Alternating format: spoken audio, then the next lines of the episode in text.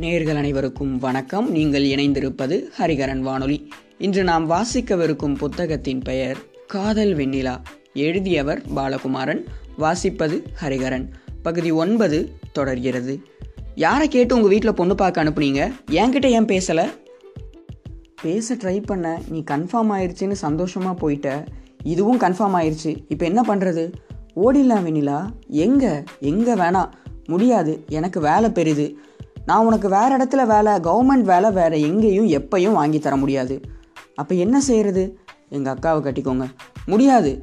எங்கள் அக்கா செத்துரும். எங்கள் அப்பா தூக்கில் தொங்கிடுவார் எங்கள் அம்மா கிணத்துல குதிச்சிரும். இத்தனி போன பிறகு நான் உசுரோடு இருப்பேனா? லவ் யூ சொன்னியே. ஆமாம் மனசை மாற்றிக்கிட்டியா இப்போது வேற வழி? என்னால் மாற முடியாது. உங்கள் இஷ்டம். ஆழம் தெரியாமல் காலை விட்டுட்டு ஆள் தெரியாமல் பார்க்க வெத்தலை மாற்றிட்டு பொறுப்பு இல்லாமல் ஓடிடலான்னா எங்கே ஓடுறது? நான் வரல. நான் மனோன்மணியை கட்ட மாட்டேன். உங்கள் இஷ்டம். நாங்கள் வரல. உங்கள் வீடு வந்தது. இப்போ கட்ட மாட்டோன்னா ஊர் கேள்வி கேட்கும் என் குடும்பமே செத்து போகும்.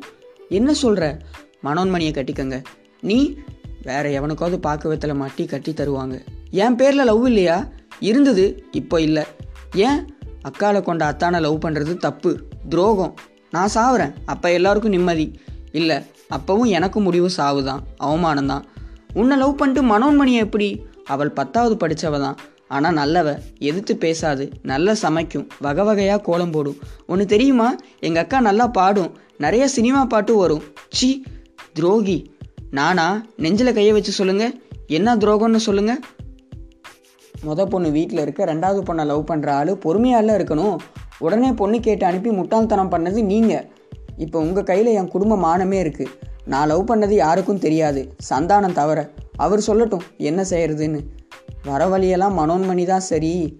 தவறுக்கு மேலே தவறு பண்ணாதரான்னு சொல்லிட்டு தாமா வரேன் சந்தானம் பேசினான். இது ரோடு. வீடாக இருந்திருந்தால் உங்கள் காலில் விழுந்திருப்பேன். என்னை பற்றி கவலைப்படாதீங்க. நல்ல வேலை நல்ல சம்பளம் சாவர மட்டும். கடைசி மட்டும் கவலை இல்லை.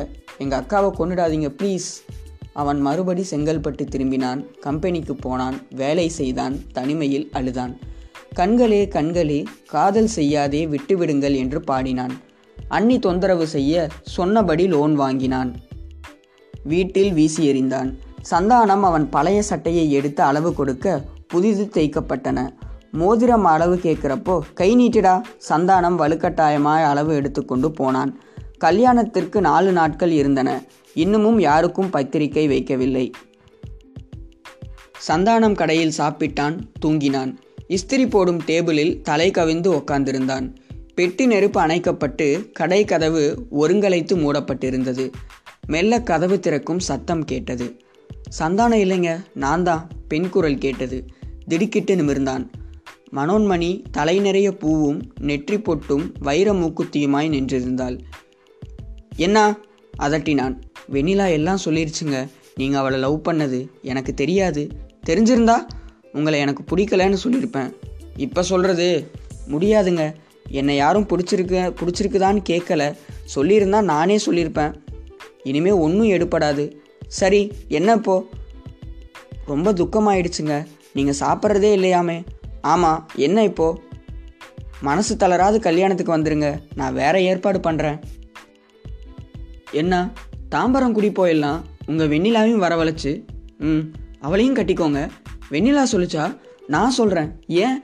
கல்யாணத்தை நிறுத்திட்டா எனக்கு வேற இடத்துல கல்யாணம் நடக்காது. கஷ்டம் அவமானம் சாவறதை தவிர வேற வழி இல்லை.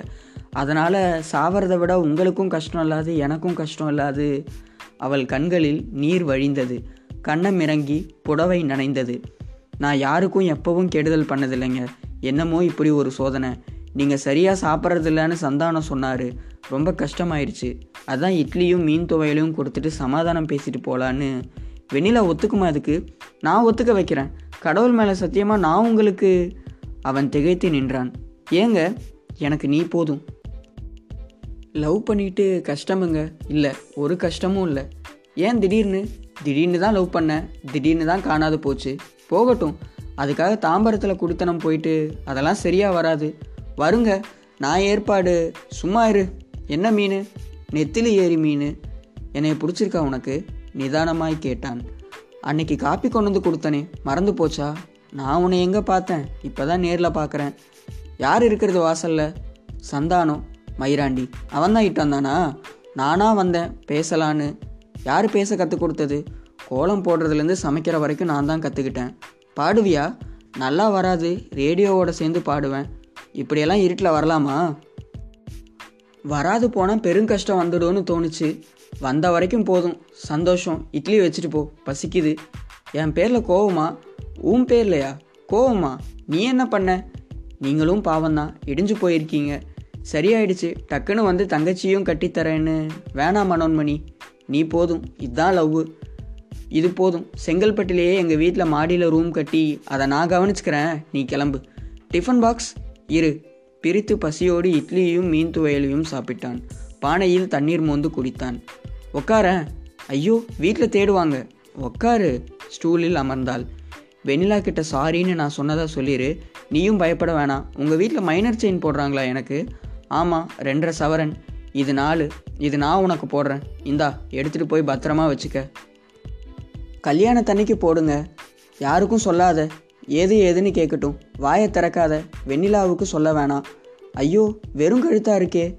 நாலு நாளில் உங்கள் வீட்டு செயின் வருதுல்ல வேறு செயின் கழுத்தில் இருந்தால் புதுசு போட்டது எடுக்குமா? அதான் வெறும் கழுத்தா. உங்கள் வீட்டு செயின் போடுறதுக்கு வாட்டமா? புரியுதுங்க. நான் வேண்டாத தெய்வம் அல்ல. மறுபடி அவள் கண்களிலிருந்து நீர் திரண்டது. நீங்கள் சொல்கிறது புரியுது. சி அழாத. நான் நேசிக்கிற பொண்டாட்டி கண்ணிலிருந்து தண்ணி வரக்கூடாது. அது தப்பு. அவள் துடைத்து கொண்டான். ஒரு பாட்டு கேட்குறியா கேட்டான். சிரித்தாள். காதல் வெண்ணிலா கண்களில் வந்தது. ஆசை பரிபாஷை மாறிக்கொண்டது மனசு விட்டு பாடினான். வெண்ணிலா என்பதற்கு இப்போது அவனுக்கு வேறு அர்த்தம் புரிந்தது. டேய் உங்கள் அண்ணன் உன்னை தேடிக்கிட்டு வராறா திருணா உங்கள் அண்ணன் வராரு வெளியே. சந்தானத்தின் பரபரப்பு குரல் கேட்டது. அவள் எழுந்தாள். உக்காரு நான் இருக்கிறப்போ நீ யாருக்கும் பயப்பட தேவையில்ல. உக்காரு. அவன் தொடர்ந்து பாடினான். அவள் தொடர்ந்து கேட்டாள். அண்ணனுக்கு பாட்டு கேட்டது அவர் லேசாய் தடையில் அடித்துக்கொண்டு திரும்ப போனார். காதல் என்பது என்னவென்று அவருக்கு புரியவில்லை திருநாவுக்கு புரிந்துவிட்டது.